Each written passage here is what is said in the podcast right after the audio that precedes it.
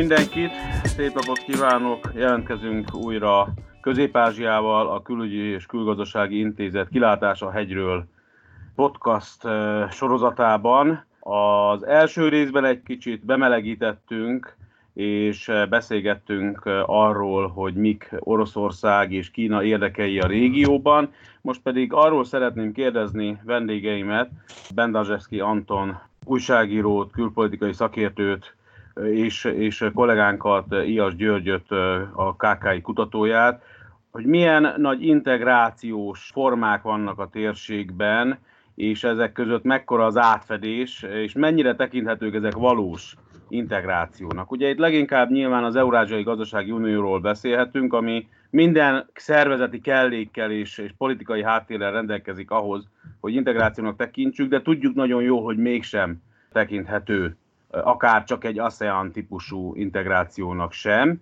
Nem beszélve a kínai Belt and Road eh, initiatívról, az övezetés út kezdeményezésről, ami pedig inkább az én látás eh, eh, az én meglátásomban inkább tekinthető egy, egy, egy stratégiai tervek halmazának, illetve bilaterális együttműködések közös platformjának. Átadnám a szót Antonnak. Hogy látod, Anton, ezt az integrációs helyzetet a térségben? Üdvözlöm a hallgatókat! Itt ugye több integrációról is beszéltünk, és valóban a Eurázsiai Gazdasági Unió tűnik szervezetileg a legerősebbnek eh, mind közül. Eh, és ezt azért mondom, azért is mondom, mert az Eurázsiai Gazdasági Unió több funkciót is eh, betölt. Egyrészt gazdasági szerepe van, ugye lehetővé teszi az államok közötti szabad áruforgalmat, tőkeforgalmat, munkaerőforgalmat, stb. Hosszú távon pedig ugye ez a az Eurázsiai Gazdasági Unió Oroszország vezetésével valósul meg, hosszú távon pedig politikai integrációra törekednek az Európai Unió mintájára. Tehát talán ez, ez közelíti meg leginkább az általunk eh, keresett eh, integrációs, integrációs fogalmat. Ugye közép esetében öt országról beszélünk, eh, csak hogy akik esetleg nem hallgatták az első adást, ugye itt Kazaksztán, Kirgizisztán, Tadzsikisztán, Üzbegisztán és Türkmenisztán, Türkmenisztánról van szó, és az Európási Gazdasági Unióban ebből kettő vesz részt Kazaksztán és Kirgizisztán, illetve hogy a Tadzsikisztánnak a csatlakozása levegőben lóg régóta. Szóval ez, ez, ez mondható a legmeghatározóbb szerveződésnek, de ezen kívül még, még sok másik is szerepet kapott a térségben.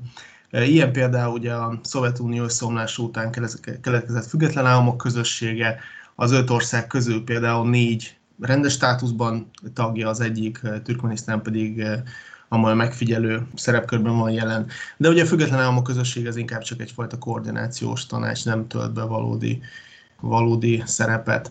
Aztán itt lehet mondani ugye a, a CSTO-t, a, a kollektív együttműködési biztonsági szervezetet, ami egy Oroszország katonai szervezete, lényegében ugye a Varsói szerződést váltotta fel, vagy a Shanghai együttműködési szervezetet, amiben például Kína is részt vesz, és érdekesség, hogy ezekben gyakorlatilag az összes közép ország részt vesz, kivel Türkmenisztán, Türkmenisztán nem veszi ki a részét ezekből az integrációkba, teljesen különálló utat folytat, és, és természetesen ott van a, a, a Kína egyövezet egy út projektje, ami nem egy, jelenleg nem egy integráció, hanem egy nagy projekt, ami összefogná leginkább gazdasági, logisztikai téren a térséget, és, és ez is jelen van.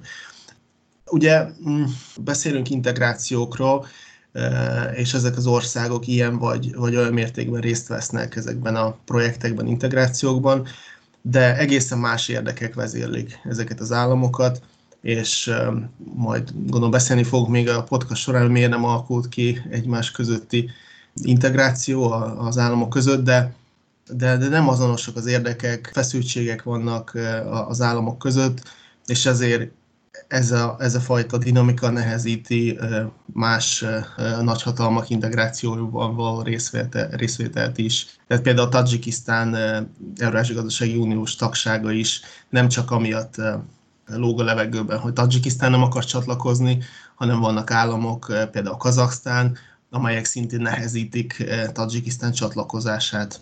Úgyhogy előrejáróban ennyit átadom a, a szót Gyurinak. Én azt gondolom, hogy ugye valóban ez a térség, ez egy speciális térség. Ha úgy próbáljuk elemezni, mint egy egységes térséget, akkor azt mindenképp érdemes elmondani, hogy itt számos töredezettség felfedezhető, tehát egyfelől az államok területét is olyan módon alakították ki történelmi változások során, hogy azok ne egységes etnikumra, egységes vallásra, egységes történelemre épüljenek, tehát mindegyik állam területén vannak olyan beékelődések, területi részek, amelyek eltérő etnikumú közösségeket hoztak a, az adott országba. Tehát összességében azt hiszem a, az amerikai szakértő és hát korábbi döntéshozó Zsezsinszki azt mondta, hogy Közép-Ázsia az tulajdonképpen a Ázsia balkáni térsége, és ez a hasonlat, ez tulajdonképpen az egész térségnek a fontosabb sajátosságait adott esetben fel is vázolja, hiszen ahogy említettem, tehát nagyon sok etnikumú és nagyon eltérő vallású csoportok vannak itt, és hát Ugye ez, a, ez az állapot, ez tulajdonképpen az egyik legfontosabb oka annak, hogy az államok közötti saját indítatású, közös integrációs törekvés az elmúlt időszakban azért, ha fel, felismerült időnként, és nyilván gondolkodnak is ilyen típusú ö, lehetőségeken, együttműködéseken, de a valóságban ezek ugye nem, nem történtek meg, bár az elmúlt időszakban egy kicsit pozitívabb irányba mozdultak el ebből a szempontból a folyamatok, hiszen az Üzbekisztán korábbi bezárkózását felváltotta egy nyitottabb megközelítésre, és ugye a térségben az Üzbekisztán szerepe kulcsfontosságú, hiszen ők földrajzilag úgy helyezkednek el, hogy kapcsolatban vannak minden érintett állammal és szereplővel, tehát az ő részvételük nélkül tulajdonképpen nem lehetne semmit csinálni, és ahogy én látom, több olyan stratégiai kihívás is van a térségben, ami közös, és ezek mentén közelednek azért a, az államok, elsősorban a, a vízbiztonság kérdése ilyen összehozó tényező. Tehát a Gyuri már érintette hogy a, a belső integrációs lehetőségeket, ugye Anton erről, erről nem beszéltél. Hogy látod te ezeket a lehetőségeket? Ugye közösek a, a kulturális gyökerek tulajdonképpen a Tajikisztán kivételével e, valahol, de ugye történelmileg, vallásilag, e, nyelvileg e, azért egy eléggé, eléggé nagy átfedést mutató halmazról beszélünk, akik egyébként például Törökországgal mondjuk kivel a kapcsolatot ápolnak. Akár ez is érintetni a belső integrációt, de a nagy kérdés az, hogy, hogy mi az oka ezeknek adott esetben országok között meglévő feszültségeknek, hiszen tudjuk jól, hogy Kazaksztán és Üzbegisztán számtalanszor lezárt a határait. A Türkmenisztán az, az ismert okok miatt ugye elszigetelten működik, tulajdonképpen úgy is tekinthetjük, mint az Észak-Korea után a világon a második legjobban önmagát elszigetelő ország. Kíváncsi lennék a véleményedre, hogy miért alakult ez így, miközben mondjuk 30 évvel ezelőtt kiváló alapja lett volna akár egy visegrádi típusú laza együttműködésnek. Igen, ugye az a különbség, hogy 30 évvel ezelőtt volt egy nagy birodalom, Szovjetunió, amely összefogta ezeket az államokat, és fentről kötelező érvényűvé tette, hogy hogyan működjenek együtt egymás között. Hasonlóan, a, ahogy ez például Jugoszláviában történt, ami, ami szintén a mesterséges úton tartotta össze azt a térséget. Itt is ugye a Szovjetunió felbomlásával a korábban is fennálló ellentétek újra kiújultak, kulturális, vallási ellentétek, és a Gyuri már említette, hogy a, a térség hogy, hogyan került kialakításra. Ugye ez is egy nagyon fontos szempont, hogy nem volt rendesen megcsinálva a, a határdemarkáció a Szovjetunió felvonulása után, illetve hát Szovjetunió alatt sem volt megcsinálva pontosan az, hogy melyik, melyik ország rögzítetten hol ér véget, és ez például, ez a, ez a kérdés, ez jelentős feszültségforrás mind a mai napig és ugye a, a felső hatalom megszűnésével ezek konfliktusok újra kiújultak. Itt lehet mondani példaként azt, hogy például Üzbegisztán és Tajikisztán között annyira elmérgesedett a viszony, hogy Üzbegisztán még a vasúti síneket is felszette, de lezárta a határokat, elaknásította a területet, és a két ország között még a Szovjetunióban kialakított vasúti összekötetés is felszette. Tehát ennyire, ennyire volt rossz a, a viszony. Másrészt ugye biztonsági szempont is közre játszott, itt a vallási radikalizáció, a rossz anyagi körülmények miatt mindegyik ország féltette a másikat a, a másik országtól, és ezért is vezetett be biztonsági intézkedéseket, és őrizte a, a határait. És akkor itt ezen kívül beszélhetünk a, a jelenkori hatásokról, hogy ezek az országok egymás között versenyeznek elég, elég keményen a külföldi tőkéért, befektetésekért, a piacokért, ezért sem tud kialakulni egy olyan együttműködés, mert minden, minden, minden film, minden, minden ország az öt közül konkurensként tekint a másikra, és próbálja elhódítani a, a másiktól a, a lehetőségeket. De ez a folyamat lehet, hogy megváltozni látszott. Gyuri már említette, hogy az új üzbék vezető, Shavkat Mirziyoyev hatalomra kerülésével esetleg valami változni fog. Ez mindenképpen egy hosszú távú folyamat, tehát nem gondolom azt, hogy itt a következő néhány évben látunk valami drasztikus változást, és ezek az országok hirtelen békésen összefognak, de mégis látszanak bizonyos eredmények. Például a legutóbb 2019. decemberében volt a közép államvezető koordinációs találkozója, Taskentben. Ez már a második ilyen rendezvény volt egyébként, előtte egy évvel Asztanában is volt egy hasonló, de akkor például Türkmenisztán vezetője nem volt jelen. Most ezen a, a fél évvel ezelőtti találkozón az összes, mind az öt országnak a vezetője jelen volt, és a beszámolók szerint nagyon barátságos hangnemben zajlott ez a, ez a találkozó, és elhangzott például Mirziójev, az üzbék vezető szájából, hogy a cél a térség számára a korlátoktól mentes közép kialakítása, ami mindenképpen egy, egy jó irány ezeknek az országoknak. Illetve még egyet, egy érdekességet hadd mondjak, kevesen tudják szerintem, hogy Közép-Ázsiában is elindult egy, mindazok ellenére, amiket elmondtam, itt a biztonsági szempontok, a határellentétek, és stb. stb. ellenére is elindult egy egy együttműködés még a 90-es évek elején a Szovjetunió felbomlásával. 1994-ben létrejött a közép gazdasági közösség, amely hát inkább koordinációs szerepet, szerepet kapott, de mégis egy jó irányba is fejlődhetett volna. Ugye öt, öt közép ország vett benne részt, 2004-ben azonban meghívták Oroszországot ebbe a szervezetbe, és 2005-ben pedig megszűnt egy évvel Oroszország belépése után megszüntették a szervezetet, arra hivatkozva, hogy fölösleges duplikálni a, a funkciókat, mert Oroszország már amúgy is dolgozik egy integrációs szervezeten, a Jevrazes, akkor próbálta kidolgozni a jelenlegi Eurázsiai Gazdasági Uniónak az alapjait, és ezért a, a helyi közép-ázsiai integrációs szervezetet megszüntették. Úgyhogy erre már volt példa is, el lehet képzelni azt is, hogy akár a jövőben visszatérnek ehhez, a, ehhez az együttműködési formához, úgyhogy a, az államvezetők részéről is úgy tűnik, hogy most van erre nyitottság.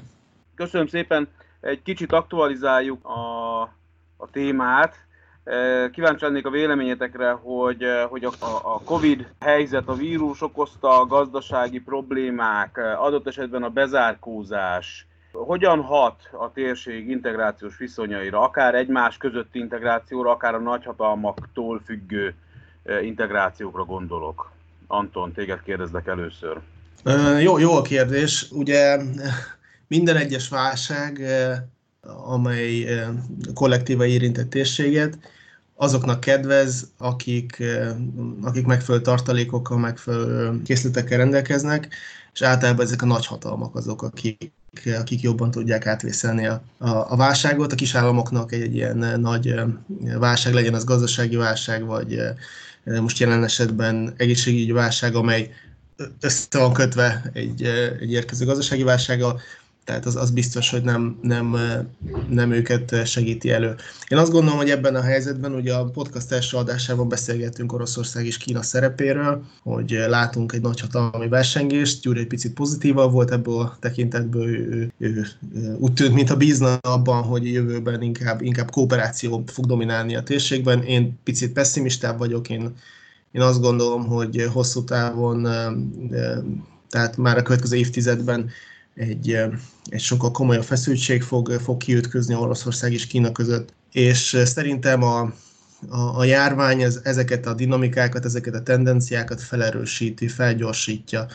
Tehát az, amit én gondoltam, vagy tapasztaltam az elmúlt, az elmúlt egy évtizedből, azok a trendek, ezeket szerintem jelentősen felgyorsítja a járvány. És ha valami hasonlót láttunk 2008-2009-es gazdasági világválság idején, amikor amikor tényleg eh, rendkívül rossz helyzetbe kerültek ezek az államok is, a közép-ázsiai államok, és eh, nem volt kies segítségért fordulniuk, mert Oroszország is igen eh, nehéz helyzetben volt, gazdaságilag nem teljesített jól, és Kína volt az, amely kisegítette őket, jelentős hiteleket kínált fel ezeknek a, a közép-ázsiai államoknak, és szerintem ez ugyanígy lesz most is. Oroszország látszik, hogy már ugye a 2014-es nyugati szankciók is komoly hatással voltak rá, majd ugye az olaj ár zuhanás, most jött a tehát még ebből sem keveredett ki, jött a járvány, és a, amiatt kialakul gazdasági hatás, és hozzájárult megint csak az olajárak jelentős, drasztikus visszaesése, tehát Oroszország nincs abban a helyzetben, hogy bármelyik államnak a térségben gazdasági segítséget, vagy pénzügyi segítséget nyújtson. Kína viszont igen, a gazdasági teljesítménye amúgy is lehetővé tenni, de úgy tűnik, hogy a járvány sem viselte meg annyira Pekinget, és ha ezek az államok segítségért fordulnak, akkor százszerzalék biztos vagyok benne, hogy Kína lesz az, amelyiket kisegít, és nem Oroszország. Ez azt jelenti, hogy további függő viszony alakulhat ki, tehát tovább sodorja, sodorják ezek a folyamatok a térséget Kína irányába. És beszélgettem itt ismerőseimmel a, a térségen, például Üzbegisztánban, és ők is elég pessimisták a járvány hatásaival, a gazdasági hatásaival kapcsolatban, és azt mondták, hogy hogy már csak Kínában bíznak, mert ha Kína sem segít, akkor nagy baj lesz, de, de hát valószínűleg Kína valóban segíteni fog nekik. Gyuri, hogy látod ezt a helyzetet a Covid kapcsán. Igen, a, a válság az mindig átalakítja, vagy legalábbis potenciálisan át tudja alakítani a viszonyrendszert. Én úgy látom, hogy a térség alapvetően valóban a két nagy hatalomtól függ, sok szempontból. Persze azt érdemes kihangsúlyozni, hogy egy kicsit úgy beszélünk, mint hogyha egyébként teljesen függő állapotban lennének a közép-ázsiai államok a nagy hatalmaktól, ami azért nem igaz, tehát ez csak az általánosító kijelentések miatt tűnhet így, például Kazaksztán, de a legkisebb szereplő is térségben azért rendelkezik annyi szabadsággal, és pont a nagyhatalmi vetékedés ebben a térségben, ami segíti a a közép-ázsiai államok szabadságát, tehát itt egymás, adott esetben egymás ellen is ki tudják játszani a nagy államokat. Az Eurázsiai Gazdasági Unión belül is azért erőteljesen tudnak fellépni saját érdek érvényesítés címén a szereplők, tehát amikor azt mondjuk, hogy Oroszország vezetésével zajlik az integráció, az nem azt jelenti, hogy Oroszország mondja meg, hogy mi legyen, hanem valóban ezek a kisebb államok is jelentős kedvezményeket tudnak kiharcolni a tárgyalási folyamatok során, stb. Ennek ellenére én kiemelnék azt a problémakört, már Anton is említett, mégpedig az, hogy Oroszország nem, nem csak, hogy gazdaságilag adott esetben kevésbé jó helyzetben van, és ilyen értelemben kevesebbet tud költeni a szövetségeseire, hanem inkább egy kicsit, mint hogyha az a kép rajzolódna ki az orosz közbeszédben az elmúlt időszakban, hogy ő egy kicsit abba az irányban mozdultak el, amit az Egyesült Államok az elmúlt időszakban, tehát Oroszország is azt a politikát szeretné folytatni, hogy a nagyhatalmi státust azt nem, nem akarja megtámogatni különböző mondjuk úgy gazdasági előnyökkel a partnerek felé. Tehát példának ö, említeném azt, hogy a, az elmúlt hónapokban jelentősen csökkentek ugye az olaj és gáz árak, és az Eurázsiai Gazdasági Unió tagországai fordultak Oroszországhoz, hogy ugye az aktuális helyzethez igazítsák az éves vagy több éves szerződéseiket, és ezt elutasította eddig Oroszország, ami nyilván probléma, ha belegondolunk abban, hogy nem tudom, Örményország az kétszer-háromszor olyan áron kapja Eurázsiai Gazdasági Uniós tagállamként a gázt, mint Németország, aki aktuális világpiaci árakon megvásárolja. Ez egy kicsit furcsa helyzet, és szerintem ez, ez egy biztos, hogy egy negatívan érinti az Eurázsiai Gazdasági Uniót, mint olyat. Ugyanakkor azért Oroszország gazdasági erejét olyan szempontból nem becsülném alá, hogy itt a közép-ázsiai államok lakosságának egy azért jelentékeny része Oroszországban keresi meg a kenyerét, tehát ez, ez a tevékenység minden gazdasági probléma ellenére szerintem megmarad ez a tendencia, tehát a következő időszakban is. Ugye a közép-ázsiai államokból ugye a lakosság egy része az Oroszországba megy, ugyanúgy, mint Kelet-Európából, az Európai Unióban mennek nyugat-európai országokba dolgozni az emberek, ez az Eurázsiai Gazdasági Unióban is ez a fajta mozgás megfigyelhető. Én szerintem ez egy fontos szempont, és Kínát érintően pedig az biztos, hogy nyilván erősebb gazdasági kapacitásokkal rendelkezik. Itt kérdés az, hogy a következő időszakban milyen típusú fejlesztések irányába fog elmozdulni az övezetés út kezdeményezés, amelynek a valamilyen aktualizálása biztosan bekövetkezik, hiszen ugye a Kína korábbi ütemben sem fogja tudni azért teljesen ezt a projektet fenntartani, tehát ott lesznek átalakítások, priorizálni fognak bizonyos projekteket, illetve bizonyos irányokat, akár az egészségügy kapcsán is várható egyfajta új irány, illetve el tudjuk képzelni persze a digitalizáció kapcsán egyfajta átalakítást, bár pont ezen a területen az Egyesült Államokkal való szembenállás is azért hatással lehet majd a, a végeredményre. Köszönöm szépen. Az időnk sajnos újra lejárt, pedig, pedig lenne még miről beszélnünk, és egészen biztos vagyok abban, hogy fogunk még hallani a térségről, és lesz még okunk beszélgetni róla.